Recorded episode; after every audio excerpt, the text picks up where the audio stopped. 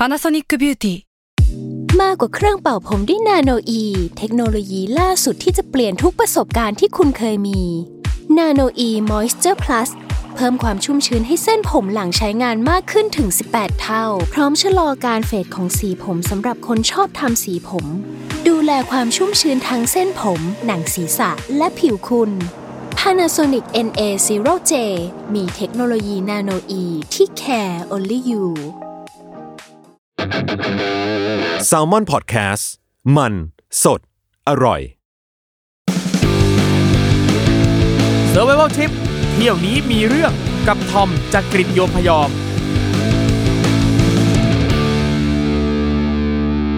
สวัสดีครับ ขอต้อนรับเข้าสู่รายการ Survival Trip เที่ยวนี้มีเรื่องกับผมทอมจากกรีฑโยมพยอมนะครับ และวันนี้นะครับแขกรับเชิญของเรานะครับก็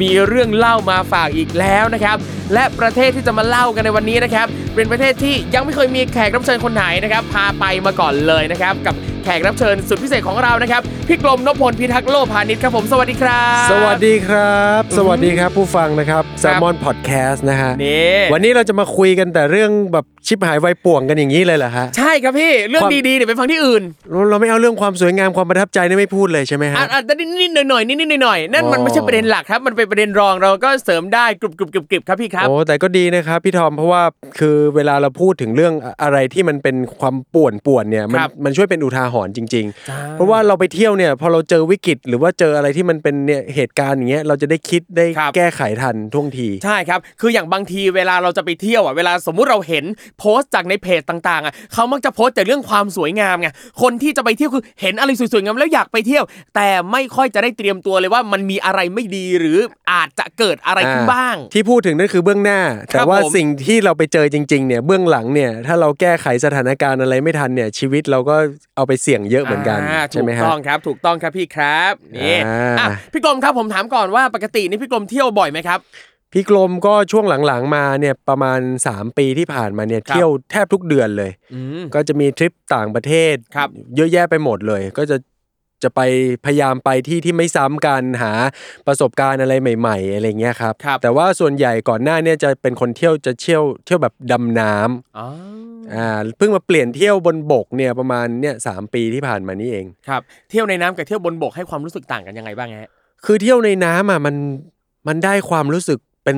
ตัวเรานะอยู่กับตัวเองมากแล้วมันล่องลอยมันมีความสุขตอนอยู่ใต้น้ำมากเลยอ๋อเหมือนเหมือนกับว่าเวลาดำน้ำเนี่ยเรา ใช้เวลาใช้ความคิดทุกอย่างอยู่กับตัวเองค่อนข้างเยอะเพราะว่ามันสื่อสารกับคนอื่น แทบไม่ได้เลยใช่ไม่ได้พูดเลยต้อไม่งเอใช้อภาษามือบุ้เท่างนั้นบางบางเฮ้ยมันพูดได้นะ แต่มันไม่ค่อยรู้เรื่องไงโอเคแล้วมันลำคาญไงครับเอ้ยงั้นอยู่ตัวใครตัวมันไปเลยดีกว่าอยู่ใต้น้ำอะไรเงี้ยแต่ว่าเอ่อความอยู่ใต้น้ำเนี่ยมันดีตรงที่ว่า คือเราอยู่ทั้งชีวิตมาบนบก เราเห็นอะไรข้างๆเนี่ยมันคุ้นชินไปหมดแล้ว แต่พอไปอยู่ลึกๆในน้ำมันได้เห็นอะไรที่เราไม่เคยเจอมาไงเราก็เลยติด อารมณ์ติดความ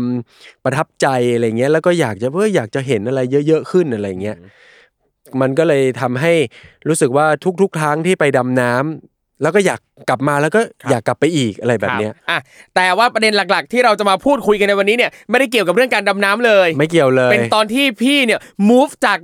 ใต้น้ำเนี่ยขึ้นมาเที่ยวบนบกแล้ว ใช่อ่ามันเที่ยวบนบกแล้วแล้วก็ไปประเทศที่แบบคนเขาก็ น้อยคนน่าจะเลือกไป เพราะว่าครับหนึ่งคือมันเป็นประเทศที่อยู่ในดินแดนที่มันค่อนข้างมีความตึงเครียดทางด้านของภาวะสงคราม การก่อการร้ายอะไรแบบเนี้ยแล้วก็ศาสนาอะไรเงี้ยอยู่ เป็นประเทศที่ เวลาเราไปแล้วเนี่ยเขาจะสตริกเรามากเกี่ยวกับเรื่องของอุปกรณ์ที่เราจะเอาไปใช้ไอ้พวกกล้องส่องทางไกลไม่ให้เอาเข้าด้วยนะ คือกล้องส่องทางไกลเรากะว่าเราจะไปดูอะไรไกลๆนึกไม่ได้เลยไม่ได้ คือคุณจะเอาโอ้กล้องไอ้อย่างเงี้ยอย่างเงี้ยที่มันครับเป็นจับสองตาอย่างเงี้ยไม่ได้ และไอ้ยิ่งกล้องส่องนกอะไรเนี่ยไม่ได้เลยนะครับคือผมเอาเอากล้องถ่ายรูปไปเนี่ยยังอนุโลมแต่ถ้าเกิดว่าเป็นอะไรที่มันมี อัตราการขยายแบบคูณเป็นร้อยเท่าอะไรเงี้ยไม่ให้เอาไปเลยหรือยึดแบบหมด สมมุติถ้าเป็นกล้องแบบกล้องคุณภาพดีแบบเลนส์ใหญ่ๆกระบอกใหญ่ๆอันนี้ก็เขาจะองตรวจก่อนมจะตรวจก่อนเขาจะให้ไม่เกิน 1,000ครับเขาจะให้แค่ 1,000มิลลิเมตรได้แค่นี้ แต่ผมว่าไปสูงสุดก็ 400ครับแต่ส่วนใหญ่ไอ้กล้องส่องทางไกลครัอะบมันก็จะ 800 จนถึงเป็นพันเยอะกมากว่าๆเยอะมาก อันนั้นยึดเลยครับครับ แล้วก็พวกอุปกรณ์ไฟฟ้าอะไรอย่างเงี้ยก็จะมีพวกแบบ เครื่องชาร์จ หรือวิทยุสื่อสารหรืออะไรทำนองเนี้ยหรือว่าเป็นอะไรที่มันเป็นรีโมทอะไรทั้งหลายเงี้ยคือตรวจหมดเลยถามว่าเอ้ยนี่คุณมาทำอะไรใช้กับอะไร คือกระเป๋าผมเนี่ยนะ ตอนไปถึงนะโหไปที่สนามบินกระเป๋าไม่ลงมาที่สายพานครับครับเพราะเป็นคนมีอุปกรณ์อิเล็กทรอนิกส์ในกระเป๋าเยอะอืมเขายึดเลยแล้วเราก็งงว่าเฮ้ยกระเป๋าเราหายไปไหนอะไรอย่างเงี้ยเขาตรวจหมดเลย ก็ถือว่าเป็นประเทศที่มันอยู่ในจุดที่ว่า เออเขามีความมั่นคงเขาคำนึงถึงอันดับหนึ่ง ครับซึ่งประเทศที่ว่ามาเนี่ยนะครับเรายังไม่ได้บอกเลยว่าชื่อประเทศอะไรและใช่ประเทศนั้นก็คือประเทศ ประเทศจอร์แดนี่นจอร์แดนนะครับเอาจริงถ้าพูดถึงจอร์แดนเนี่ยนะครับ ภาพที่โผล่ขึ้นมาในหัวผมเลยเนี่ยนะครับ ก็คือเอ่อเพตราโอ้นึกว่าไมเคิลจอร์แดนไม่ใช่นักบาสเกตบอลเออเมื่อเมื่อก่อนสมัยที่ยังไม่ได้รู้จักประเทศจอร์แดน ก็จะนึกถึงไมเคิลจอร์แดนเหมือนกันครับแต่พอเริ่มมีความรู้ขึ้นมาบ้างแล้วอ๋อก็จะนึกถึงเพตรา อ่าใช่อ่าใช่เป็นดินแดนที่หายสาบสูญไปในทะเลทรายครับแล้วก็ไปโผล่อยู่ในหนังครับเอ่ออินเดียนาโจนส์อ่าใช่ไหมครับไอตอนอะไร last crusade โอ้สนุกมากเลยนะ ตอนเนี้ยมันครับที่สุดละของครับผมอินเดียนาโจนส์ครับจอร์แดนนี่อยู่ทวีปอะไรนะครับพี่อยู่ตะวันออกกลางอืมก็คือยังถือว่าเป็นทวีปเอเชียอยู่ไหมอ่าก็ก็คือเลยครับอินเดียไปอีกหน่อยนึงอืมอ่าครับเลยอินเดียผมไปหน่อยนึงแต่ยังไม่ถึงยุโรปครับครับ นี่ก็ใช้เวลาเดินทางนานไหมครับพี่ เดินทางประมาณ 8 ชั่วโมงอืมไฟลท์บินแบบบินตรงไปถึงจอร์แดนเลยจากประเทศไทยครับจากกรุงเทพไปเลย นั่งสายการบินเอ่อ Royal Jordan ครับ Airline ผมนี่อ่าไปถึงปั๊บตรวจนั่นนี่นู่นใครจะใครเน้นสายเทคโนโลยีเนี่ยต้องเตยมระตัววังเลยต้องระโดนเยวัอะงแน่นอน ใช่อย่าเอาสายไฟไปเยอะครับอย่างโดรนนี่เขาเขาให้เอาเข้าได้ไหมครับพี่ที่นี่โดรนประเทศนี้ไม่ให้เอาเข้าเลยนะ ห้ามเอาไปเด็ดขาดคือถ้าเอาไปเนี่ยคือคุณมีปัญหาเลยแหละกับชีวิตเลยแหละ ครับหรือครับอย่างถ้าเอาไปเนี่ยอะสมสมมุติว่าถ้าไม่รู้มาก่อนว่าเขาห้ามเอาโดรนเข้าประเทศเนี่ยเขามีจุดรับฝากอะไรอย่างงี้ไหมีฮะจุดรับฝากแต่ว่านานนะ คือคือมันคือขั้นตอนเนี่ยเขาเขาไม่ได้ทำอะไรเหมือน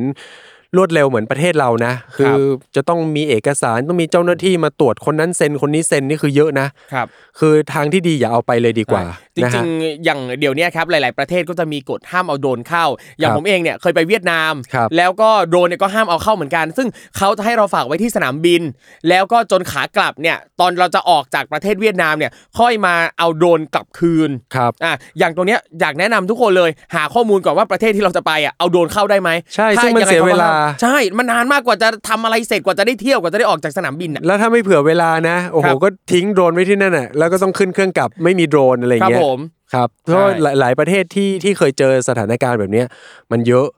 แล้วก็แล้วก็มันไม่ใช่แค่โดรนไงมันมีกล้องสองทางไกลอะไรอย่างนี้อีกไงซึ่งอย่างที่จอร์แดนนะครับ ตอนที่พี่กรมไป อันนี้พี่กรมไปกับใครฮะไปกับภรรยาสองคนใช่แล้วเฮ้ยเราไปสวีทกันจริงๆเฮ้ยคือปกติไปกับภรรยาเนี่ยก็จะเลือกที่ที่มันค่อนข้างแบบเอ้ยสบายหน่อย เพราะอย่างเงี้ยบอกเฮ้ยที่รักที่รักไปอินเดียกันไหมเขาก็จะสายหน้าไม่เอาอะกลัวครับอะไรอย่างเงี้ย แล้วถ้าชวนไปแบบเออที่รักที่รักเราไปรัสเซียไหมเขาก็ยังกลัวเลยนะ แต่รัสเซียก็ยังดีนะ ไปอียิปต์ไหมโอ้ยร้อนอะ อะไรอย่างเงี้ยเขาก็จะมีนิดนึง แต่แปลกแฮะเฮ้ยเขาบอกเฮ้ยเขาอยากไปจอร์แดนทำไมถึงอยากไปจอร์แดนครับผมงงเพราะอะไรกเลยรู้ไหมครับเพราะตั๋วมันถูกมากอ๋อโอเค รู้เรื่อง คือตอนนั้นโหลดราคาเยอะมากอะลดเหมือนครึ่งราคาเลยอะเราก็เลยโอ้งั้นไป เพราะช่วงนั้นก็จะมีเซเลบหลาย ๆ คนไปครับอย่างเช่นน้องน้องพลอยอะ พิกกับพลอยอะครับผมอ่าเขาก็ไปในช่วงเดียวกันก็ซื้อตั๋วแบบโปรโมชั่นเดียวกันก็ไปครับ แต่ว่าตัวของเขาไปเนี่ยเขาน่าจะหนักกว่าผมนะเพราะของเขาไปตอนที่มันน้ำท่วมแบบฉับพลันน่ะอ๋อครับที่เพตราพอดีครับของผมคือก่อนหน้านั้นแค่ไม่กี่วันเองแล้วก็กลับมาแล้ว เพราะถ้าเจอเหตุการณ์นั้นอีกนะโอ้โหคราวเนี้ยแบบวินาศสันตโลแบบสุดๆอะโอ้โหแหมจริงๆ อยากฟังเยอะๆเนี่ยเรื่องเกี่ยวกับความวินาศสันตโรเนี่ยอะแต่อะว่าที่พี่กรมและภรรยาครับไปเนี่ยนะครับครับ ไปถึงวันแรกปั๊บผ่านด่านตรวจคนเข้าเมืองออกจากสนามบินแล้ว พี่เข้าที่พักเลยไหมฮะหรือไปเที่ยวหรือยังไงอุ้ก่อนยนี่ตาม concept ของผมนะครับไปถึงปุ๊บต้องเที่ยวทันที ที่พักไว้ที่หลัง พี่ไม่ไม่ไม่ได้คิดว่าจะเหนื่อยจากการเดินทางใดๆเลยเหรอฮะไม่คือเป็นสายลุยอยู่แล้วคือครับไปถึงเนี่ยส่วนใหญ่จะเป็นคนที่ book flight เช้า ลงเครื่องปุ๊บจัดการอะไรแล้วก็เช่ารถแล้วก็ออกท่องเที่ยวเลยครับ ระหว่างทางก็ขับรถไปนี่แหละโอ้ทางมันก็ไกลใช้ได้นะ ก็สังเกตเห็นได้หลาย ๆ อย่างว่าประเทศจอร์แดนเนี่ยมันมันในเมืองเขาอะ เจริญมากนะ ตัวอัมมานที่เราขับรถผ่านนะแต่คือพอเราหลุดจากตัวเมืองหลวงเข้าไปแล้วปุ๊บไปเข้าสู่เส้นทางที่มันออกนอกเมืองไปแล้วอะโอ้มันคนละแบบเลย มันเหมือนที่เราเห็นแบบพวกสงครามคูเวตอิรักอะไรอย่างเงี้ยครับที่มันเป็นบ้านดินดินๆน่ะ แล้วก็เป็นทะเลทรายเป็นชั้นๆอะไรเงี้ยแล้วก็มีแต่ทะเลทรายต้นไม้ไม่มีเลยนะครับ หรือว่าอาจจะมีต้นไม้แต่ว่ามันเป็นต้นไม้ที่มันเป็นหนามๆเป็นพุ่มๆสีเทาอาจจะมีแบบโอเอซิสเล็ก ๆ น้อยๆบ้างตามๆอ่าทะเลมันดูทรายแห้งแล้งมากอะไรอย่างเงี้ยก็ขับรถไปตามถนนนั่นแหละ ถนนก็ถือว่าใช้ได้ไม่ได้ดีมาก แต่ก็ขับได้แบบไม่อันตรายครับ ซึ่งอย่างอันนี้เนี่ยจุดหมายของพี่กรมในวันแรกที่ไปถึงก็คือที่ เพตราเพเลยตราเลยอ๋อไปถึงปั๊บกับว่าไปเพตราไปเก็บแลนด์มาร์คที่สุดเลยของที่ถูกนี่เลยต้องมุ่งหน้าไปที่เพตรากันเลยขับรถประมาณ 3 ชั่วโมงกว่าๆนะครับจากจากเมืองหลวงเขาอะเพราะว่าประเทศจอร์แดนเนี่ยมันเป็นประเทศที่เล็กมาก คือเอาจริงๆก็คือระยะทางแค่ประมาณแบบกรุงเทพปรานบุรีครับ แค่นั้นน่ะเหนือสุดถึงใต้สุดละครับแค่นั้นเลยอืมก็มันเป็นประเทศที่ไม่ได้ใหญ่มาก แต่ว่ามันก็มีความยิ่งใหญ่ที่มันซ่อนอยู่ในนั้นน่ะเยอะอะไรอย่างเงี้ยครับ ก็ไปขับรถไป เพราะว่าเดนอกจากเนี้ยไปเที่ยวเพตราเนี่ยมันยังมีเดดซีใช่ไหมครับทะเลเดดซีที่มันแบบเค็มจัดๆจนเราไม่จมลอยได้อะไรเรานลออยนอะอ่านไรหนังเงี้ยสือกลางทะเล ใช่อะไรอย่างเงี้ยแล้วก็มี แค่ข้ามเดดซีไปอะก็เป็นอิสราเอลละครับซึ่งเขามีปัญหาเรื่องพรมแดนกันอยู่ แล้วเขาก็มีปัญหาเรื่องแบบไม่รู้ว่าคนหนีเข้าอ่าหรือครับมีปัญหาเกี่ยวกับเรื่องพื้นการที่ผ่านแดนข้ามแดนใช่น่านน้ำน่านฟ้าอะไรต่างๆถูนากนาต้องแล้วเราก็จะเห็นเลยว่าจะมีรถทหารที่แบบติดปืนกลแบบครับหนักๆเลยนะวิ่งแบบตะเวนลาดตระเวนตลอดเวลา ซึ่งเราเราเห็นถึงความตึงเครียดระหว่างสองประเทศเนี่ยแบบชัดเจนมากครับ ในในในในระหว่างทางที่เราขับรถไปครับ แล้วว่ารอบข้างทางเนี่ยจะเห็นคนชอบโบกมือเรียกเราฮิชไฮค์เออใช่ขอไปด้วยคนอะไรเงี้ยโหแต่เราก็แบบเห็นหน้าตาแต่ละคนก็หนวดหนวดๆเข้มเข้มคล้ำคล้ำๆเราก็ ไม่ค่อยกล้านะจริง ๆ มันอันตรายด้วยเพราะว่าอย่างเราเองเอาจริงบางทีเราไม่รู้กฎหมายของประเทศนั้น อย่างครับบางประเทศ หรืออย่างในอเมริกาบางรัฐนะครับ ก็จะมีกฎหมายว่าห้ามรับคน hitchhike เลยแค่รับเราผิดกฎหมายแล้วอืมอ่ามันก็จะมีแบบนี้เหมือนกันซึ่งถ้า safe safe เราอย่ารับดีกว่า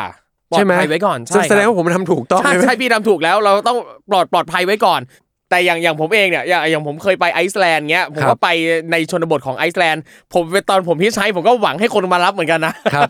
แล้วเขารับไหมรับเขารับเอ้ยเขาก็ใจดีเขารับเออผมผมดูปลอดภัยผมดูไว้ใจได้ คือเหรอหนวดหนวดๆเนี่ย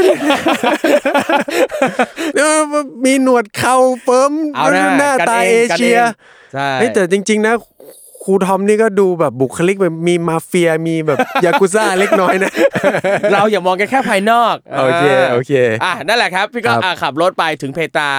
ถึเป็นงไงฮะเพตราเพทราโอ้โห มันยังไม่เห็นอะไรอะสิ ต้องครับจอดรถแล้วก็อ๋อโอเคเดินเข้าไปอีกไกลเลยครับ คือมันก็งงมากเลย แต่ว่าคือไปถึงอะไปถึงด้วยความหิว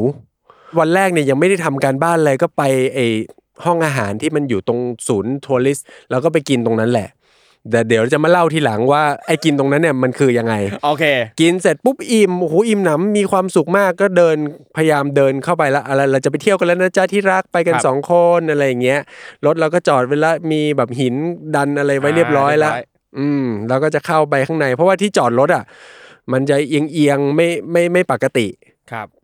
ประหลาดมากเลยคือสถานที่ท่องเที่ยวระดับชาติขนาดเนี้ยลานจอดรถคือเอียงหมดเลยนะฮะอืมคือคุณไปจอดรถไว้คุณจะต้องเอาอะไรไป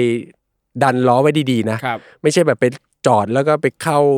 พูดถึงแล้วเข้าไปเลยดีกว่า อ่าอ่าอันนี้ต้องเล่านิดนึงว่าเพทราเนี่ยนะครับ คือเป็นคล้ายๆกับเป็นมหาวิหาร ที่เป็นหินสลักอะไรอย่างงี้ไหมฮะ ใช่เป็นหินที่เขาแกะสลักลงไปที่หน้าผา ครับ หินมันจะเป็นสีชมพู เป็นหินเขาเรียกว่าหินปูน อืม มันเป็นหินปูนสีชมพู ครับซึ่งเอ่อแปดร้อยกว่าปีมาแล้ว ที่มันมีมีประวัติมีการเล่าพูดถึงที่นี่นะ แต่เขาเชื่อว่าอายุของเมืองเนี้ยมันนานกว่านั้น ครับ เขาบอกว่ามันหายสาบสูญไปจากประวัติศาสตร์โลกเนี่ยแปดร้อยกว่าปี แล้วก็คือเพิ่งมาเจอเมื่อ200กว่าปีที่ผ่านมา ครับ ครับ โดย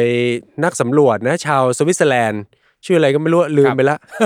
ครับผมอะครับซึ่งอย่างอย่างเพตราเนี่ยคนที่เขาไปเที่ยวเพตรากันเนี่ยนะครับเขาเขาไปดูอะไรไหมฮะดูแค่นี้เหรอหินสลักอ่าถ้าเป็นนักท่องเที่ยวทั่วไปเนี่ยเขาก็จะไปดูเออแค่ไอ้ตรงนี้แหละไอ้ตรงที่ที่ชื่อว่า treasury เนี่ยแหครัละบแค่นั้นเลยอะแปลว่าพี่ไม่ทั่วไป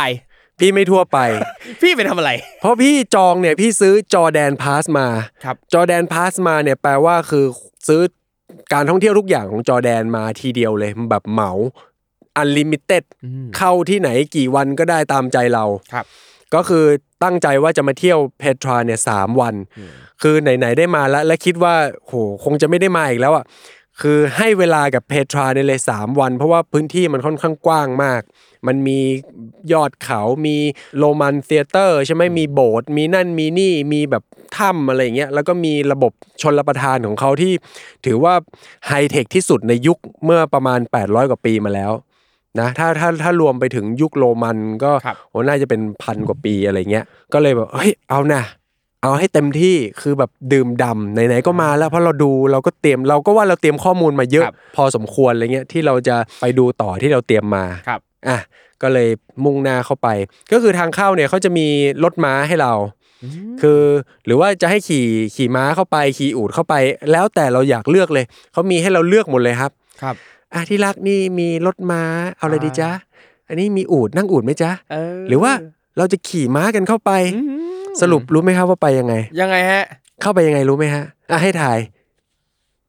ผมว่าตัดอูดตัดม้าออกอะ นั่งรถม้าเข้าไปอย่างเงี้ยเหรอไม่รู้เดินนะฮะ เดินเข้าไปแล้วเดินแล้วทำไมตัดสินใจเป็นเดินนะฮะ เดินเข้าไปเพราะว่า ระหว่างทางอะมันก็จะมีอะไรให้เราดูอ๋อนึกออกไหมคือถ้าเกิดว่าเรานั่งรถม้าเข้าไปก็ได้ แต่ว่ามันก็จะผ่านไปเลย ผ่านมันผ่านไปเร็วอะเราอยามักนผ่านไปดื่มด่ำเร็วถูกอืมแล้วเราบอกว่าเรามีเวลา 3 วันเราเดินได้อ่าครั้งแรกเราเดินก่อน ถ้าเราไม่แฮปปี้เดี๋ยวรอบต่อไปเราค่อยนั่งรถม้าก็ยังได้ถูกครับอะก็เลยตัดสินใจว่าเดิน แต่ว่าก่อนหน้านี้คืออ่านรีวิวมาว่าถ้าเกิดว่าเรานั่งอูดเข้าไป แล้วเราจ่ายตังค์เขาไม่ถึงเนี่ยอูดมันไม่ให้ลง อ่า เราก็กลัวเหมือนกันเหมือนอียิปต์อะไรก็ครัจะบเป็นอย่างเงี้ยประมาณอย่างเงี้ยคือเอาเรานั่งไปแล้ว แต่ถ้าเป็นรถม้าจะลงง่ายหน่อย อ่า แต่ว่ารถม้าเขาบอกว่าตอนที่ขึ้นข้างหน้าเนี่ยเขาบอกว่าฟรีนะแต่ว่าสุดท้ายเนี่ยเขาก็จะถามหาติปอยู่ดีงั้นเราบอกว่าเอ๊ะเดี๋ยวเราเราไปดูอาการก่อน ไปดู แบบบรรยากาศโดยรวมก่อนว่าติปมันควรจะติปเท่าไหร่ครับอะไรยังไง มันต้องติปไหมหรืออะไรอย่างเงี้ยก็เลยเดินอะสรุปแล้วเป็นเดิน เพราะว่าของก็ไม่ได้เยอะอะไรก็เลยเดิน ถือว่าเป็นการออกกำลังกายไปในตัวครับฮะก็เข้าไปก็ไม่นานนะ ใช้เวลาประมาณ 30 กว่านาทีก็ถึง treasury ละ treasury นี่เป็นจุดที่แบบเข้าถึงไม่ยากครับแต่รอบๆนั้นมันมันก็จะมีเขาเรียกว่าจินนี่ ยักษ์จินนี่อะหินอ๋อยักเป็นษ์จิเป็นนนี่หินที่เป็นรูปยักษ์จินนี่จากไม่ตะเกียงอะไรดีเนี่ยฮะหรืออะไรมันเป็นหินที่เขาสะกดไว้เป็นหินก้อนสี่เหลี่ยมอ๋อคล้ายๆไอ้ Tesseract ของเอเวนเจอร์อะอะครับเป็นเหลี่ยมๆแล้วเป็นแกะสลักสักยันต์ไว้รอบเลยแล้วเขาว่าขังจินนี่ไว้ในนี้ ซึ่งจริงหรือไม่จริงหรือมั่วหรือแค่เป็นกิมมิคครับ คือเอาจริงๆในในตำนานของเขาอะเขาบอกว่าเนี่ยมันเป็นหินยักษ์ ยักษ์นะ แต่ว่าเขาไม่ได้หมายหมายถึงเจาะจงว่าเป็นจินนี่ครับเขาไม่ได้เจาะจงว่าตัวไหนคือจินนี่แต่เขาบอกว่าไอ้ยักษ์ลักษณะจินนี่เงี้ยถูกขังแล้วถูกจองจำไว้แบบนี้อ่าเราก็จะเจอไอ้หินก้อนเนี้ยก่อนเลยเขาก็บอกว่าเนี่ยหินจินนี่เราก็โอเคอ่าหินจินนี่ก็โอเค เดินเข้าต่อต่อไปมันก็จะเป็นไอ้พวกแบบหน้าผาแล้วเขาก็ขุดขุดขุดเป็นรูไว้อะแล้วข้างในเขาเราถ้าเราเดินไปสำรวจดูนะ มันก็จะมีพวกที่เป็นเหมือนจุดไฟไว้แล้วมันก็จะเป็นเขม่าเต็มเพดานอะไรอย่างเงี้ยแล้วเขาก็จะมีแกะสลักเอาไว้เป็นรูปสัตว์รูปอะไรอย่างเงี้ยเออมันก็เหมือนที่เราเห็นมาตามหนังสืออะไรนั่นแหละครัฮะบดื่มด่ำสวยงาม สวยงามหวิหรเพตรา ใช่ ไปเดินเข้าไปจนถึงเพทรา แล้วโอ้โหมันใหญ่ครับล่อระหว่างทางก่อนจะถึงเพทรามันก็จะมีมีช้างด้วยนะ แต่ว่าผมก็ดูแล้วมันก็ไม่ค่อยช้างเท่าไหร่อะแต่เขาบอกเนี่ยคือช้างครับ แต่ดูแล้วก็ก็ไม่ค่อยช้างอะครับ แต่จะว่าช้างก็อะช้างก็ช้าง โอเค ก็นั่นแหละฮะ ความยิ่งใหญ่ความอลังการเนี่ยมันมันเยอะมากแต่เสียดายที่มันมีแต่รอยกระสุน คือเราเดินเห็นครั้งแรกเลยมันจะเหมือนเดินผ่านเข้าไปมันจะแหวกหินออกมาอย่างเงี้ยฟุบแล้วก็เป็นตัว treasury petra อยู่ครับข้างหน้าเรา คนเต็มเลยครับ มีทั้งอูดทั้งคนที่แต่งตัวเป็นเบดูอิน เป็นชนพื้นเมืองเงี้ยแล้วเขาก็จะมาถามเราเอ้ยคุณแบบอยากได้ไกด์ไหมอะไรอย่างเงี้ยมีไกด์ยางขี่อูดไหมเขาจะมาถามแล้วก็มาขายของครับเครื่องประดับเขาอะเยอะแยะ ตัวที่เป็นเครื่องเงินมั่งเครื่องทองแดงทองเหลือง เป็นรูปจอกเป็นอะไรเยอะแยะไปหมดครับฮะซึ่งไกด์ตรงนี้เนี่ยนะครับเขามา offer ตัวเองเป็นไกด์สำหรับพาเราไปไหนครับพี่ เขาก็เขาบอกเขาจะมีเอ่อเป็นเป็นเป็นใบปลิวของเขามาเลยว่าเดี๋ยวเขาจะพาเราไปเดินตรงนี้ใช้เวลากี่ชั่วโมงกี่นาทีอะไรเงี้ยครับ เราก็ศึกษาเออเฮ้ยมันมีเส้นทางนี้มีเส้นทางเอ้ยคุณขี่ม้าได้ด้วยนะ เส้นทางนี้แล้วก็เส้นทางเนี้ยจะสำหรับเหมาะสำหรับคนที่เป็นแบบแข็งแรงหน่อยอ่าฟิตฟิตหน่อย ก็จะแบบขึ้นเขาด้วยอะไรเงี้ย แต่นี่ใช้เวลา 4 ชั่วโมงครับอะแล้วก็ให้เราเลือกว่าเอ้ยคุณจะเอาแบบไหนเอา 2 ชั่วโมงเอาชั่วโมงเอา4ชั่วโมง3ชั่วโมง มีให้เราเลือกหมดเลยเดี๋ยวครับพี่กรมครับ อย่าเพิ่งเล่าต่อครับ ผมขอพักโฆษณาสักครู่หนึ่งก่อนนะครับอ้าวคุณผู้ฟังครับ เดี๋ยวอีกสักครู่กลับมาเจอกันต่อครับ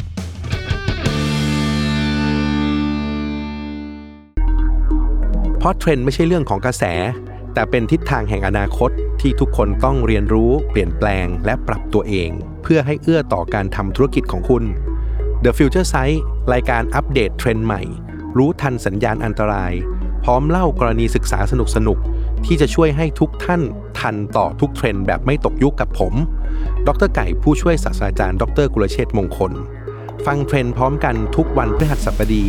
ผ่าน Salmon Podcast ในทุกช่องทางครับ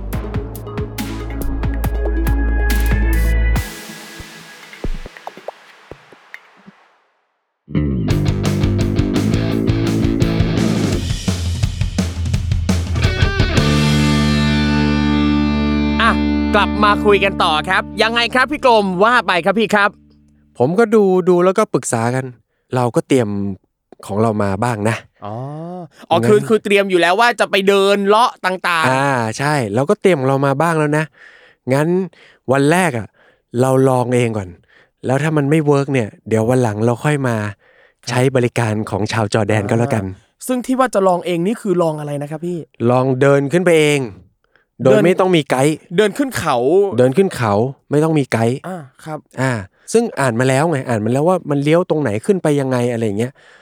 อ่านมาแล้วก็ก็ก็ก็ไปได้ ก็ตอนครับไปก็ไปได้ไม่มีปัญหา แต่เหนื่อย เพราะว่าโหมันสูงสูงมากอะ น่าจะมี30 40เมตร สูงขนาดนั้นครับ ก็ปีนขึ้นไปเรื่อยๆครับค่อยๆไปขึ้นไปเรื่อยๆ มันก็จะมีจุดเขาเรียกว่าจุด point of เอ่อ sacrifice อะไรอย่างเงี้ยแล้วก็มีจุด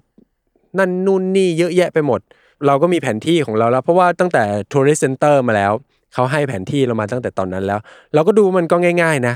ระหว่างทางที่เราเดินป้ายบอกทางก็มีตลอดครับ ที่ที่มันเป็นตั้งแต่แรกๆอะมีมีมีบอกชัดเจนเลี้ยวซ้ายเลี้ยวขวาไปตรงไหนคุณจะเจออะไร แล้วทางนักท่องเที่ยวก็เดินเยอะครับคนก็เดินกันแบบโหกระฉับกระเฉงมากเดินกันจุบชับอ่าจุบชับแล้วก็จะมีบริการลาครับสำหรับคนที่จะต้องขึ้นที่สูงๆแล้วแบบขึ้นไม่ไหว เขาจะมีล่อไม่ใช่ลาเป็นล่อก็คือตัวเล็กกว่าลาอีกแล้วก็ให้คนนั่งแล้วมันก็ขึ้นไป แต่ผมรู้สึกมันทรมานสัตว์มากเลยนะ เพราะว่าเห็นน่ะ มันจะมีฝรั่งอ้วนๆน่ะ แล้วมันก็นั่งล่อลงมาครับผมเห็นหน้าตาล่อแล้วผมแบบโอ้ยสงสารน่ะอ่าไอคนนั่งนี่มันก็ไม่มีสำนึกเลยว่าแบบผมตัวอ้วนขนาดนี้มันจะไปครับนั่งล่อตัวเล็กจิดเดียวลงมาอยู่อะไรแบบเนี้ย เราก็เลยเลือกที่จะทรมานตัวเอง ใช่ แทน นั่นคือคอนเซ็ปต์ครับเฮ้ยเราเป็นคนฟิตไง อ่าโอเค ใช่ไหมเราไปเที่ยวอะ เราเป็นนักท่องเที่ยวที่แบบยังวัยรุ่นอยู่ ครับ เพราะฉะนั้นเอ้ยเรื่องเดินขึ้นเขาจิ๊บจ้อย อืม ก็เดินขึ้นไปก็ก็แต่ดีนะเขาจะมีป้ายบอกว่าเฮ้ยคุณเดินขึ้นไปเนี่ยใช้เวลากี่นาทีเขาจะบอกเราเลยว่าเอ้ยจากจุดนี้ไปถึงถึงจุดเนี้ยโดยเฉลี่ยแล้วจะใช้เวลากี่นาที เราก็เลยดีใจว่าเฮ้ย จากปากทางอะเข้ามาถึง treasury อะเขาบอกชั่วโมงหนึ่งเราเดินกันแค่ 30 นาทีเองวะเออโหยเราโคตรฟิตครับสุดยอดมเราสุดยอดเนี่ยเพราะฉะนั้นเดี๋ยวเราขึ้นเขา เขาบอกว่าชั่วโมงครึ่งโอ้ยรับรองเรา 45 นาทีก็พอนี่เออประมาณอย่างนี้ครับเราก็โอเค งั้นเราขึ้นเขาเลย เราจะไปเนี่ยแหละ จุดนี่แหละ point of ไอ้ sacrifice เนี่ยแหละ เป็นจุดเขาเรียกว่าบูชายันครับแล้วมันก็จะมีหินแบบเป็นขุดเป็นหลุมเขาจะ เชือดแกะ แล้วก็ให้เลือดมันไหลออกมา แล้วเขาจะทำพิธีกรรมอะไรอย่างเงี้ยอารมณ์ประมาณอย่างเงี้ยเราเดี๋ยวเราจะไปดูจุดนี้ก่อน แล้ววันนี้เราจะจบแค่นี้ เพราะว่าเช้าเราก็เดินทางและเสียเวลามาเยอะแล้วกว่าจะมาถึงอะงั้นเราตกลงตามนี้นะจ๊ะที่รักอ่าอ่าก็พากันจูงมือเดินขึ้นไปเดินเดินเดินเดิน ก็เราก็เห็นนะคนที่เขามาพร้อม ๆ กับเราเนี่ยเขาก็เขาก็ไปเร็วอะเรามัวแต่ถ่ายรูป ถ่ายรูปไปด้วยแล้วก็เดินไปด้วย มันก็มีความสุขนะครับครับ แต่ที่เนี่ยมันจะมีมันจะมีความแรงของลมใช้ได้อยู่นะ คือตอนที่เราอยู่ในหุบเขาอะเรายังไม่รู้สึกหรอก แต่พอเราเดินขึ้นไปถึงจุดที่มันเริ่มเป็นยอดยอดๆแล้วอ่าอะคือมันก็สัมผัสได้ถึงแรงลมมากมาย เพราะว่ามันไม่มีอะไรมาบังมากั้นนะใช่ถ้าเราอยู่ในซอกหรือผาเนี่ยมันยังมีผาต่างๆมากันลมเลยไม่โดนเท่าไหร่ใช่แต่พอเดินขึ้นเขาปั๊บเอาแล้วแต่เราได้ยินเสียงนะครับอไอ้ลมที่เวลามันผ่านช่องอะ เสียงมันจะดังแบบ ดังจนเรารู้สึกเลยว่าลมมันแรงมาก มันก็วื้อวื้อวื้ออะไรเงี้ยเราก็อ๋อโอเคโอเค เราก็ค่อยๆ ไปกันนะจ๊ะที่รักเราเดี๋ยวเดินไปเรื่อยๆ ตามทางขึ้นไปนี่แหละ ก็เดินขึ้นไป แล้วก็ไปจนถึงยอดเลย ก็ใช้เวลาตามที่เราคาดไว้ครับชั่วโมงกว่าๆเขาบอกว่าชั่วโมงครึ่ง เราใช้ประมาณชั่วโมงกว่าๆเพราะเราถ่ายรูประหว่างทางขึ้นไปด้วย ก็มีปักธงปักอะไรคนก็ยังอยู่เต็มเลยตอนนั้นคนยังเยอะอยู่ ก็ดูวิวดูอะไรไปแล้วเราก็ไปตามจุดต่างๆ เราจะเห็นวิวทิวทัศน์รอบๆเพตราเลยว่ามันเป็นหุบเขา ที่มันเหมือนเป็นรอยแตกของหน้าผาครับแล้วเขาก็สร้างเมืองขึ้นมา ในในรอยแตกนั่นแหละ เมืองเมืองเพตราเนี่ยขึ้นมา เราก็เออโหยิ่งใหญ่เนาะเรามองลงไปโอ้คนคนสมัยก่อนเขาแบบรู้ได้ไงว่าเขาจะต้องมาอยู่ตรงไอ้ซอกหินตรงเนี้ยแล้วมันก็จะมีไอ้บ้านแกะสลัก ไอ้ที่เขาแกะแกะแกะไว้เนี่ยโอ้เต็มไปหมดเลยมีเป็นพันๆที่เลย ดูแบบลายตาไปหมดโอ้แกะเข้าไปได้ยังไงที่รักอะไรเงี้ยผมว่ามันเป็นจุดที่ดีนะที่ที่ขึ้นไปดูอะไรมาจากข้างบนก่อนมันทำให้เราเห็นภาพรวมครับ ก็ดูดูเสร็จแล้วก็เริ่มมีไอเดียแล้วว่าแบบ เออ เราควรจะไปถ่ายรูปอ่าที่ที่แบบพิเศษมากเลย คือเทชเชอรี่แต่ถ่ายจากข้างบนอืมซึ่งคนอื่นเนี่ยนักท่องเที่ยวคนอื่นเนี่ยเขาไปถ่ายตรงนี้บ้างไหมฮะ คนอื่นเขาเข้าไป แต่ว่าเขาไม่ได้ไปทางเดียวกับเรา อ๋ออ้าวแล้วทำไมเราไม่ไปทางเดียวกับเขาอะฮะ เราคิดว่าเรามี GPS ไง อ๋อ เราคิดว่าเฮ้ยมือถือเรานี่คือแบบเทพมากอะ ครับ มันทำได้ทุกอย่าง มันต้องช่วยเราได้ทุกอย่าง แล้วมีซิริครับ โอเค เอ้ย เราก็เลยงั้นเอาไง จะไปไหมอะ ก็บอกก็แล้วแต่ที่รักแล้วกันอะไรเงี้ยบอกเออ น่าลองนะ เรามา เราก็ดูมันก็เห็นไง เพราะว่าเวลาเราโหลด Google Map มา ครับ เราเห็นเลยว่าหินมันอยู่ตรงไหน อะไรเห็นหน้าผาเห็นเลย เอ้ยมันพึ่งได้ดีหว่ามันมันพอไปได้ แล้วก็มีแผนที่ที่เราได้มาจากไอ้ตรงทัวริสเซ็นเตอร์อะครับมันก็จะมีเส้นทางเขียนไว้ว่าเอ้ยมันพอจะเดินได้อะไรเงี้ยเราก็เลยเฮ้ยงั้นเดี๋ยวเรา เราไปหามุมถ่ายรูปกันแบบเด็ดอ่าๆไม่ให้ซ้ำใคร เอ้ยเท่เท่ใช่ ถ้าเป็นผมผมก็ชอบหาอะไรแบบนี้แหละ ถูกต้องหาเรื่องนะฮะมันไม่หาเรื่องหรอกเพครัราะบว่าเอาจริงๆแล้วเวลาตอนที่เราอยู่ข้างบนน่ะมันก็เห็นหมดอ่าก็ยอดจริงเขา มันอยู่ตรงนี้ไอ้ยอดอีกฝั่งหนึงมันอยู่ตรงนู้นตรงนู้นมันเห็นนะอ่าคือมัมันนอยู่ไม่มีในทัศนป่าบังวิสัยอืมทัศนวิสัยโคตรดีครับเสียอย่างเดียวแค่ลมแรงไปหน่อยแค่นั้นเองครับก็เลยเป็นการตกลงกันว่า เอานะ ไปนะไปเราก็เลย จุดพอยต์ไว้ที่ไอ้ตรงยอดบนของเทชเชอรี่อะครับ เพื่อที่เราจะถ่ายรูปจากข้างบนลงมาอืมนั่นแหละ เรื่องมันเกิดตรงนี้แหละ ครับผมคือแล้วก็มันก็มีป้ายให้เราด้วยนะอ้าวสบายสิมีป้ายสะดวกป้ายมันมีะ มีเออ ป้ายว่าแบบไปได้ทางนี้ไปได้อะไรเงี้ยเออเขาเขียนป้ายให้เราเว้ยเฮ้ยแปลว่ามันเขาก็อนุญาตให้เราไปดิถ้าครับมันมีป้าย อะถูกถูก อะงั้นเราก็เราก็ดูป้ายเราก็ตามป้ายไปเลยแล้วกัน ก็เริ่มเดินไปเนี่ยแหละ มันก็เริ่ม เริ่มไปเรื่อยๆ เราก็ดูเออ มันก็เห็นคนเดินอยู่ข้างล่าง เห็นต้นมงต้นไม้ เห็นลาเห็นล่ออะไรอยู่ เห็นอูดข้างล่างปกติ เพราะว่าเราสามารถมองลงไปข้างล่างเห็นคนตลอดเวลา เดินไปเรื่อยๆ จนคนมันก็เริ่มหายไปเรื่อยๆ ลดน้อยลงน้อยลง เราก็ดูเวลา คือที่นู่นเนี่ย อาทิตย์ตกมันจะตกช้ากว่าปกติครับนะครับ เพราะว่าอาทิตย์ที่นู่นจะตกประมาณทุ่มกว่าๆคือห้าหกโมงเนี่ยฟ้ายังแจ่มสว่างอยู่เลย ซึ่งอย่างตอนที่พี่กรมขึ้นไปตรงจุดนั้นเนี่ยเป็นเวลาประมาณกี่โมงครับ ตอนนั้นขึ้นไปประมาณห้าโมงสี่โมงห้าโมงถึงจุดยอดแล้วแต่จริงๆอะคือตามแผนคือคือกลับแล้วนะ อ่าครับ แต่แต่เราเรานอกแผนไงอ่าใจมาใจมันได้ เราบอกว่าเฮ้ยโหมันสว่างขนาดนี้ แล้วแบบมันโล่งขนาดนี้ แล้วแล้วเราก็ดูว่ามันมีทางลงอะครับ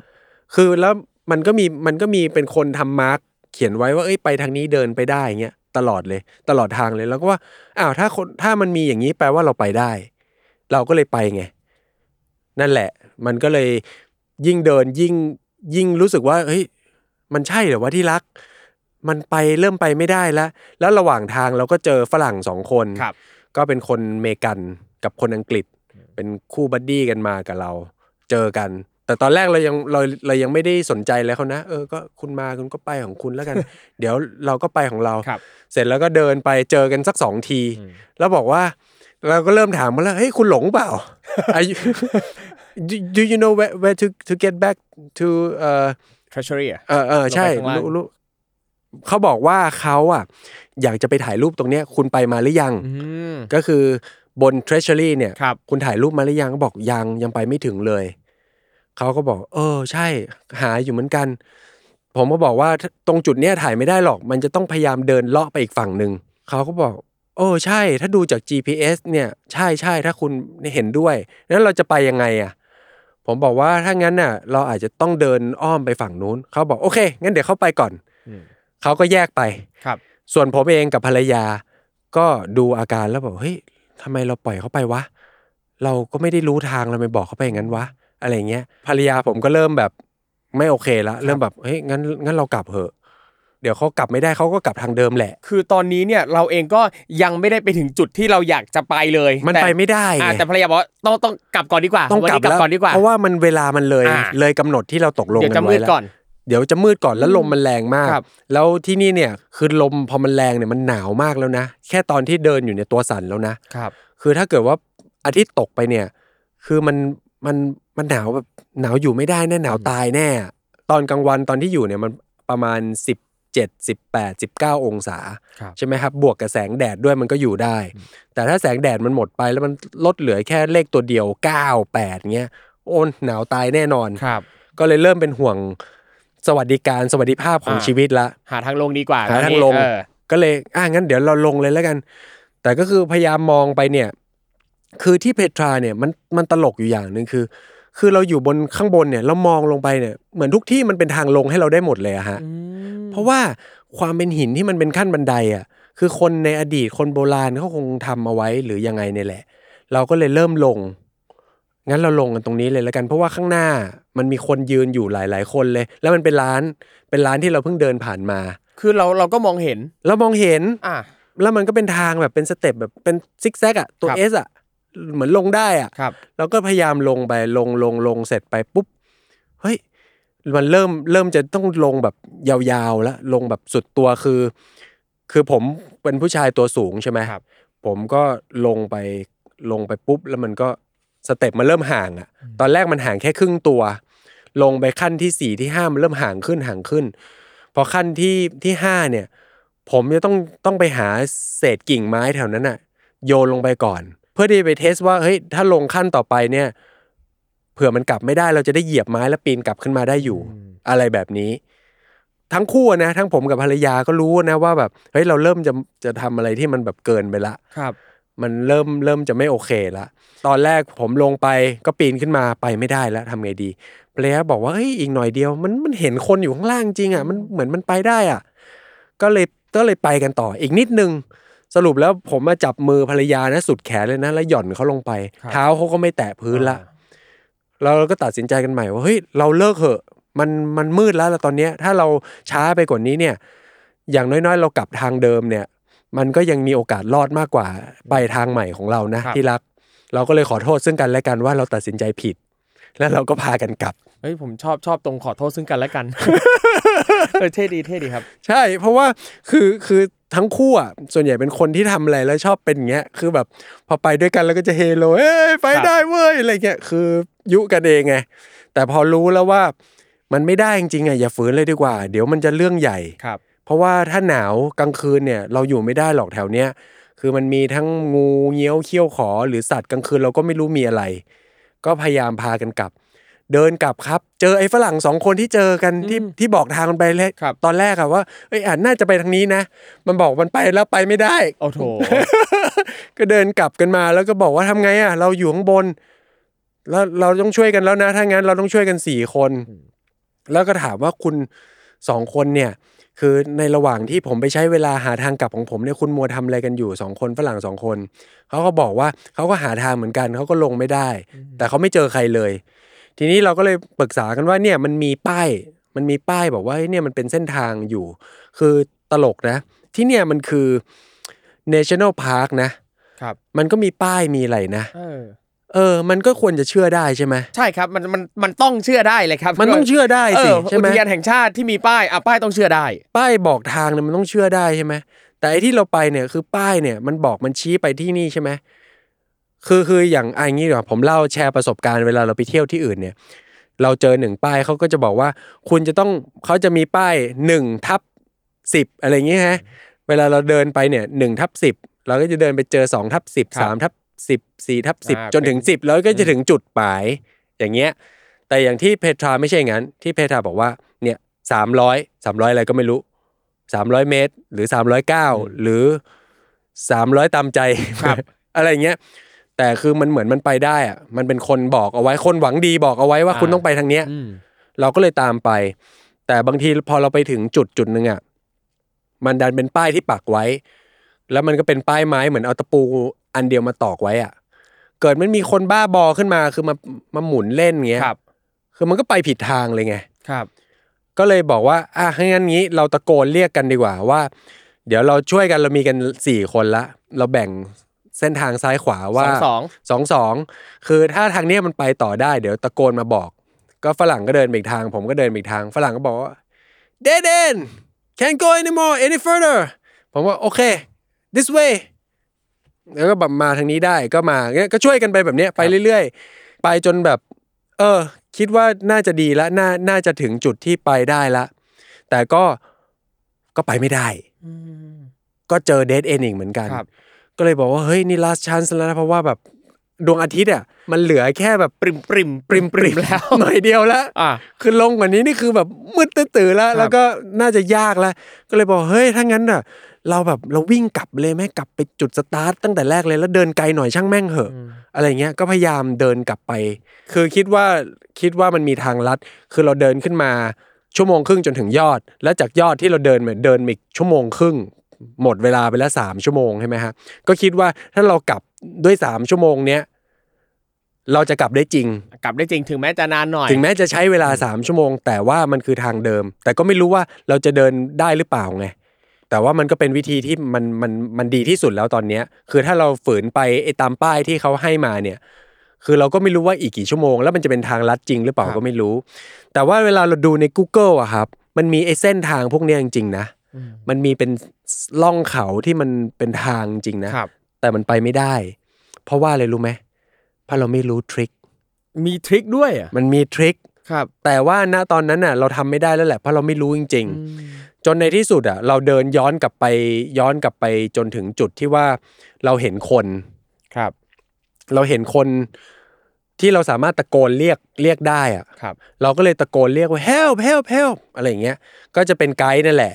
ไกด์ที่แต่แรกที่เราปฏิเสธเข้าไปนั่นแหละ เพราะว่ามันจะเป็นจุดที่ที่มันอยู่บนเทชเชอรี่ละเพราะว่าเราเราเราเราเราเดินไปแล้วเราก็ไปชะโงกดูด้านบนเทชเชอรี่ไอไอความหวังความตั้งใจที่จะไปถ่ายรูปอะไรเนี่ย เราไม่เอาแหละครับ เราคือแบบถอดใจแล้วก็เลยเจอไกด์ก็เลยตะโกนเรียกให้อีตาไกด์เนี่ยช่วยหน่อยเหอะ ติดกันอยู่สี่คนตรงนี้ เขาก็เลยบอกว่า wait there I'm coming to help you ก็เลยรอโอ้อีตาไกด์เนี่ยเดินขึ้นมาเนี่ย ผมว่ามีแบบ 20 นาทีเกือบครึ่งชั่วโมงนะกว่าจะถึงเราอะนานมากครับ แล้วเดี๋ยวจะเฉลยให้ฟังทีหลังว่าไอ้ยีกว่านาทีที่ขึ้นมาเนี่ย มันมายังไง อ่า นั่นแหละ จนเขาขึ้นมารับเราแล้วก็บอกว่า โอเค คุณนักท่องเที่ยวนะ คุณเดินมาทางเนี้ย แล้วคุณไม่มีไกด์เลยเลยเหรอเออบอกว่า ไม่มีแล้วคุณมาด้วยกันหรือเปล่าเปล่าเรามาสองคนแล้วก็อีกฝรั่งสองคนเรามาหลงแล้วเราก็เจอกันอะไรเงี้ยก็เล่าให้เล่าให้ฟังเขาบอกโอ้ไม่ได้นะ ที่เนี่ยมันมันมีคนหลงเนี่ยหลงบ่อยนะ คุณมาเดินแบบเนี้ยอันตราย เราบอกเฮ้ยเราเดินมาตามป้ายโอ้ใช่เรามีป้าย แต่ว่าป้ายอะเฉพาะไกด์ดูเท่านั้น เออเอาได้อะก็ได้ยอมอันนี้ต้องยอมเลยป้ายนี้เฉพาะไกด์เอเนี่ยอแล้วบอกเหรอแล้วมันเขียนอย่างเงี้ยแล้วเราเป็นนักท่องเที่ยวเราจะไปรู้ได้ไงว่าป้ายสำหรับไกด์เออ เขาบอกว่าเออก็มีป้ายใช่แต่ว่า ป้ายสำหรับไกด์ไกด์จะรู้กัน แล้วถามว่านักท่องเที่ยวมาหลงแบบเนี้ยบ่อยไหมโอ้มีบ่อยเลย เหมือนคุณเนี่ยมาบ่อยเลย ก็บอกอ๋ออย่างนี้เหรอโอเค เท่านั้นแหละฮะเขาก็พาเราลงครับโอ้โหทางลงเนี่ย คือคือถ้าเขาไม่บอกเราเราก็ลงไม่ได้อะครับ คือเขาจะต้องไปหยิบไม้มาไอ้ไอ้ที่เด็ดสุดเลยคือ มันจะเป็นหน้าผาครับ ที่มันห่างกันประมาณสองช่วงตัวคนอะครับ คือก็ประมาณสามเมตรอะไม่ไม่เกือบเกือบสองช่วงตัวสามเมตรอะแล้วเป็นไม้ไม้อันเดียวพาด คือเหมือนกับว่าเราต้องข้ามหน้าผาที่มีแค่ท่อนไม้พาดอะใช่ แล้ววิธีการของเขาคือเขาจะมีไม้ยาวๆของเขาไอ้ไอ้ตาไกด์เนี่ย มันจะวิ่งผ่านไอ้ไม้สามเมตรเนี่ยไปก่อนฟุ๊บมันไปได้ แล้วมันก็จะไปหยิบไม้มา แล้วยื่นให้เราเอ้ยแล้วจับไว้แน่นๆนะเว้ยเราก็ข้ามข้ามไอ้ไม้เนี่ยมา โดยที่จับปลายไม้ เอ่อหน้าผาใช่ไหมฮะครับ คือไม่มีอะไรเลยอะไม่มีไม่มีราวจับสองครับข้างไม่มีราวนะครับ แล้วเป็นไม้แท่งเดียวโดโดๆใหญ่ๆหน่อยเป็นท่อนซุงครับพาดเอาไว้สามเมตร คือถ้าเกิดว่าคุณเหยียบอะไรพลาดเนี่ยคุณล่วงไปเลย ครับ มีแค่เนี้ยแล้วตาไกด์วิธีคือเซฟตี้เราคือเอาไม้ยาวๆยื่นให้เราแล้วให้เราจับเอาไว้ ครับ แล้วก็ระหว่างที่เราแล้วเขาดึงแล้วแล้วระหว่างที่เราเดินมาเขาก็จะค่อยๆดึงมา อ๋อเป็นแบบนั้น ครับ เราบอกเฮ้ยมันเดินกันงี้เลยเหรอวะแล้วก็จะเป็นอย่างเงี้ยมีอยู่สามสี่อัน อ่าฮะ อ่าที่เราจะต้องเจอทางกลับ ครับ แล้วก็จะมีอันที่โหต้องลงแบบสุดตัวเลยอะ ก็คือเหมือนตอนที่ผมไปลงกับภรรยาตอนแรกอะ อย่างนั้นเลย ต้องลงแบบนั้นเลย คือยื่นสุดแขนอะ เพื่อหย่อนเธอลงไป แล้วฉันก็กระโดดตามลงไปอะไรเงี้ยหรือบางทีบางครั้งผมต้องโดดลงไปก่อน แล้วก็รับภรรยาลงมา ซึ่งนั่นแปลว่าถ้าไม่รู้ทางมาก่อนถ้าไม่เคยไปเนี่ยหมดสิทธิ์โอ้โหหมดสิทธิ์เลยหรือแม้กระทั่งว่าถ้าเคยไปมาแล้วก็ยังยากอยู่เหมือนกันนะก็ยังยากก็คือไอ้ตาไกด์อะขึ้นมาหาผมใช้เวลาประมาณ 20 กว่านาทีใช่ไหม ผมลงกันน่ะเป็นชั่วโมง แบบโอ้โหโหดมาก แล้วขึ้นมาไงเขาบอกก็ก็ก็ก็เข้าใจเขาได้เขาคนที่นั่นอะ แล้วเขาเดินขึ้นบ่อยแล้วอะไรเงี้ย ผมลงกันเกือบเกือบชั่วโมงครับอ๋อแต่ลืมเล่า ไอ้ไกด์นี่ยังใจดีนะ ยังพาผมไปถ่ายรูปตรงเทเชอรี่ บอกว่าเฮ้ยอยู่แค่นี้เองอยู่ไปหิดทางครัมันบมาแค่นี้เองพาไปถ่ายแต่ก็จะได้มาแบบมืดๆอะ แต่ก็ได้มายังใจดีพาไปถ่ายด้วยนะ เอ้ยเท่เท่เท่เท่อ๋อแต่สุดท้ายก็ลงมาถึงใช่พื้นราบได้อย่างปลอดภัย ก็ยังปลอดภัยอืมก็แบบโอ้โหแล้วก็แบบโอ้โหจำจนตายเลยนะว่า ไปเที่ยวนะ ถ้าไปเที่ยวอุทยานแห่งชาติอะไรอย่างนี้นะ คือถ้าป้ายมันไม่ชัดเนี่ยนะ แล้วก็ต้องดูประเทศด้วยว่าครับประเทศไหนเออถ้าอย่างเป็นอย่างแบบเอออเมริกาเป็นเป็นทางโซนยุโรปโอเค แต่ถ้าจอร์แดนนี่ไม่ได้เลย ห้ามไปแบบมีเส้นทางของตัวเองไม่ได้เด็ดขาด สรุปว่าจากการที่ตะโกนเรียกคุณไกด์ตรงนั้นเนี่ยนะครับใช้เวลาขึ้นมาปั๊บอ้าวนันนี่นู่น เราก็ลงมาได้อย่างปลอดภัยนะครับใช่ถามพี่กรมนิดนึงครับว่าจากเหตุการณ์ที่เกิดขึ้นที่เราไปหลงทางตรงนี้เนี่ย สิ่งที่เราได้เรียนรู้เนี่ยมีอะไรบ้าง ก็ผมมองว่านะคือ ไอ้ที่โล่งๆเนี่ยมันครับไม่ได้ปลอดภัยเสมอไปนะ คือปกติเราอยู่เมืองไทยเราเที่ยวป่าให้มันป่าครับลกๆ มองอะไรไม่เห็นเราก็กลัวใช่ไหมครับแต่พอเราไปจอร์แดนน่ะที่มันเปลี่ยนไงมันเป็นเขาแล้วทุกอย่างมันเห็นหมดเลยอะเห็นว่าข้างล่างมีคนเดินเห็นซ้ายขวาเลยมันเห็นหมด เราคิดว่าเราไปได้ครับเอาจริงฟังดูแล้วก็รู้สึกว่ามันก็ไม่ได้น่าจะอันตรายอะไรขนาดนั้นเพราะอย่างที่ใช่บอกว่าเราเห็นทุกอย่างเรามองเห็นหมดเลยอะถูกแล้วต้องทำไมไอ้แค่ทางลงอะทำไมเราถึงหาไม่เจอ ใช่ แล้วก็ดูดูจากหน้าผาคือมันเป็นขั้นบันไดอะครับคือเราดูว่ามันลงได้แน่นอน แต่มันลงไม่ได้ใช่ มันก็มีตรงเนี้ยแหละที่ว่าเป็นจุดเปลี่ยนของชีวิตว่าแบบเฮ้ย เรามีสิทธิ์ตัดสินใจกันผิดได้นะ จากสิ่งที่เรามองเห็นกัน และยิ่งสองคนไปนะแล้วเอออห่อหมกไปด้วยกันนะว่าเฮ้ยไปไปไปกันได้ไปลองดูอะไรเงี้ยครับแล้วยิ่งพากันแบบถลำลึกไปเรื่อยๆอย่างเงี้ยเออมันก็น่ากลัวนะ เปรียบเทียบถ้าเดินป่าเรายังเรายังเราเห็นว่าเออมันเริ่มทึบๆเริ่มไม่ชัวร์เรายังกลับใช่ไหมครับเออแต่ไอเนี้ยคือ ความโล่งของมันแหละมันล่อให้เราแบบยิ่งไปไกลไปเรื่อยๆอะไรเงี้ยครับเหมือนอะโดนโดนหลอกโดนหลอกไปโดนโดนความเป็นธรรมชาติของมันเนี่ยหลอกเราไปใช่แล้วก็มันก็ไม่ได้ร้อนอากาศมันไม่ร้อนอะไรเงี้ยเราก็รู้สึกว่าเอ้ยเราไปได้แล้วร่างกายเราแข็งแรงพอเราหยิบจับยึดด้วยความความที่เรามั่นใจในในฟิตเนสของเราในสุขภาพของเรา เราคิดว่าเออเราไปได้ เพราะว่าครับหนักกว่านี้เราก็ลองมาแล้วอะไรเงี้ยเราก็เลยไปเทสดู ปรากฏว่ามันยิ่งไปกันใหญ่อะไรเงี้ยดีว่ามันก็ได้ แผลเจ็บเล็ก ๆน้อยๆแค่ถลอกปอกเปิกอะไรเงี้ยไม่ถึงกับหักไม่มีแผลหักถ้าหักอ่านี่ยุ่งนะครับ แล้วก็ก็โดนพวกไอ้ต้นไม้ของเขา เพราะว่าที่จอร์แดนเนี่ยต้นไม้มันจะเป็นมีหนามหมดเลย คือเดินไปนิดเดียวนี่เลือดได้เลือดแน่นอนครับครับ อือหืออะแล้วสมมุติว่าถ้ามีคนอยากจะไปเที่ยวจอร์แดน อยากจะไปตามรอย ไปเดินขึ้นเขาอะไรแบบพี่กรมบ้าง พี่จะแนะนำอะไรเขาบ้างฮะ คือแนะนำว่ารอบแรกเนี่ยควรจะไปกับไกด์ก่อนครับอย่าเพิ่งมั่นใจในตัวเองมากขถูนาดกนั้นต้องคือคิดว่าเฮ้ยเราทำกันบ้านมาดีเราศึกษาเส้นทางมาแล้วเนี่ยมันมีโอกาสพลาดเหมือนกันนะครับ คือคือผมไม่ได้คิดว่าคือไม่ได้มองว่าตัวเองเก่งหรอกแต่ว่า คือเราก็คิดว่ามันไปได้อะคือทางมันมันดูมันไปได้จริงๆ ครับ คืออีกอย่างหนึ่งคือเรามีทั้งแผนที่ใน GPS แล้วก็ใช่แผนที่แบบแมนนวลเป็นใบๆอะเราก็มีถูกต้องคือเหมือนกับว่า เราก็รู้สึกว่าเราเตรียมพร้อมมาอยู่แล้วไม่น่าจะเจออะไร ใช่แล้วก่อนหน้านั้นคือเราก็ศึกษามาหมดแล้วว่าเฮ้ยเอ้ยทุกอย่างอะว่าเอ้ยทริคของว่าให้ขึ้นอูดแล้วไม่ให้ลงขึ้นมาแล้วต้องเก็บทิปเท่านี้อะไรเงี้ย แล้วก็ทางเดิน ที่เขาไปเดินเข้าป่าแบบอะไรเงี้ยเราเราเราอ่านมาเยอะนะ เราคิดว่าเราอ่านมาเยอะ เราไม่ใช่แบบไปแบบไม่รู้อะไรเลยครับเราก็ยังพลาดอะครับ ก็เลยเป็นเป็นเหมือนเป็นอุทาหรณ์ว่าอะอย่างน้อยๆ คือเราต้องเผื่อใจไว้ครึ่งหนึ่ง แต่นี่ก็เผื่อแหละ ก็ยอมรับว่าเฮ้ยแพ้ก็ก็ถอนตัวก็กลับแหละ แต่ว่าบางทีมันก็มีเหตุที่มันอยู่ข้างหน้าที่เราคาดไม่ถึงที่มันทำให้เราถลำเกินไปอีกอะไรอย่างเงี้ยครับ ก็คือเอาง่าย ๆ คือขั้นตอนการเตรียมตัวนะครับ ก่อนจะไปเนี่ยอย่างที่พี่กรมบอกคืออย่าเพึ่งไว้ใจตัวเองมากขนาดนั้นนะครับใช่ถ้ายิ่งถ้าเป็นที่ที่มันน่าจะไปยากนั่นนี่นู่นปั๊บเขามีไกด์เราก็ลองประสานกับไกด์ แต่ว่าใช่เราต้องคุยกับไกด์ให้เคลียร์ว่า ค่าใช้จ่ายอะไรยังไงบ้างอะไรเงี้ยถูก็ต้องเอาให้ชัดด้วย เส้นทางกี่ชั่วโมงครัอะบไรเงี้ยคุยกันให้เคลียร์ตั้งแต่แรก แต่ว่าอันนี้ก็คือผิดเองแหละที่ว่าตกลงกันแล้วว่าถึงจุดนี้แล้วกลับ ไม่กลับอยากไปต่อ คิดว่าแถมอีกนิดนึงน่าจะไปได้ไอ้แถมนี่แหละโอ้โหอีกยาวเลยครับครับ นั่นแหละก็ต้องระวังกันด้วยนะครับอะวันนี้นะครับโอ้โหคุยกันอย่างมันนะครับ สนุกมากนะครับกับพี่กรมนะครับ เอาจริงบอกเลยว่าเรื่องราวของพี่กรมนะครับ ยังไม่หมดแค่นี้ เพราะนี่แค่วันแรกเท่านั้น ยังไม่ทันข้ามคืนเลยตายแล้วทริปจอร์แดนครั้งนี้นะครับแม่เดี๋ยวจะมีอะไรกันอีกนะครับ ขอบอกตรงนี้เลยครับว่าให้รอติดตาม EP หน้านะครับพี่กรมเนี่ยไม่ได้อยู่กับเราแค่นี้นะครับแต่ว่าครั้งนี้นะครับขอขอบคุณพี่กรมก่อนนะครับที่มาเล่าเรื่องเกี่ยวกับการหลงทางอยู่ที่เพตรานะครับ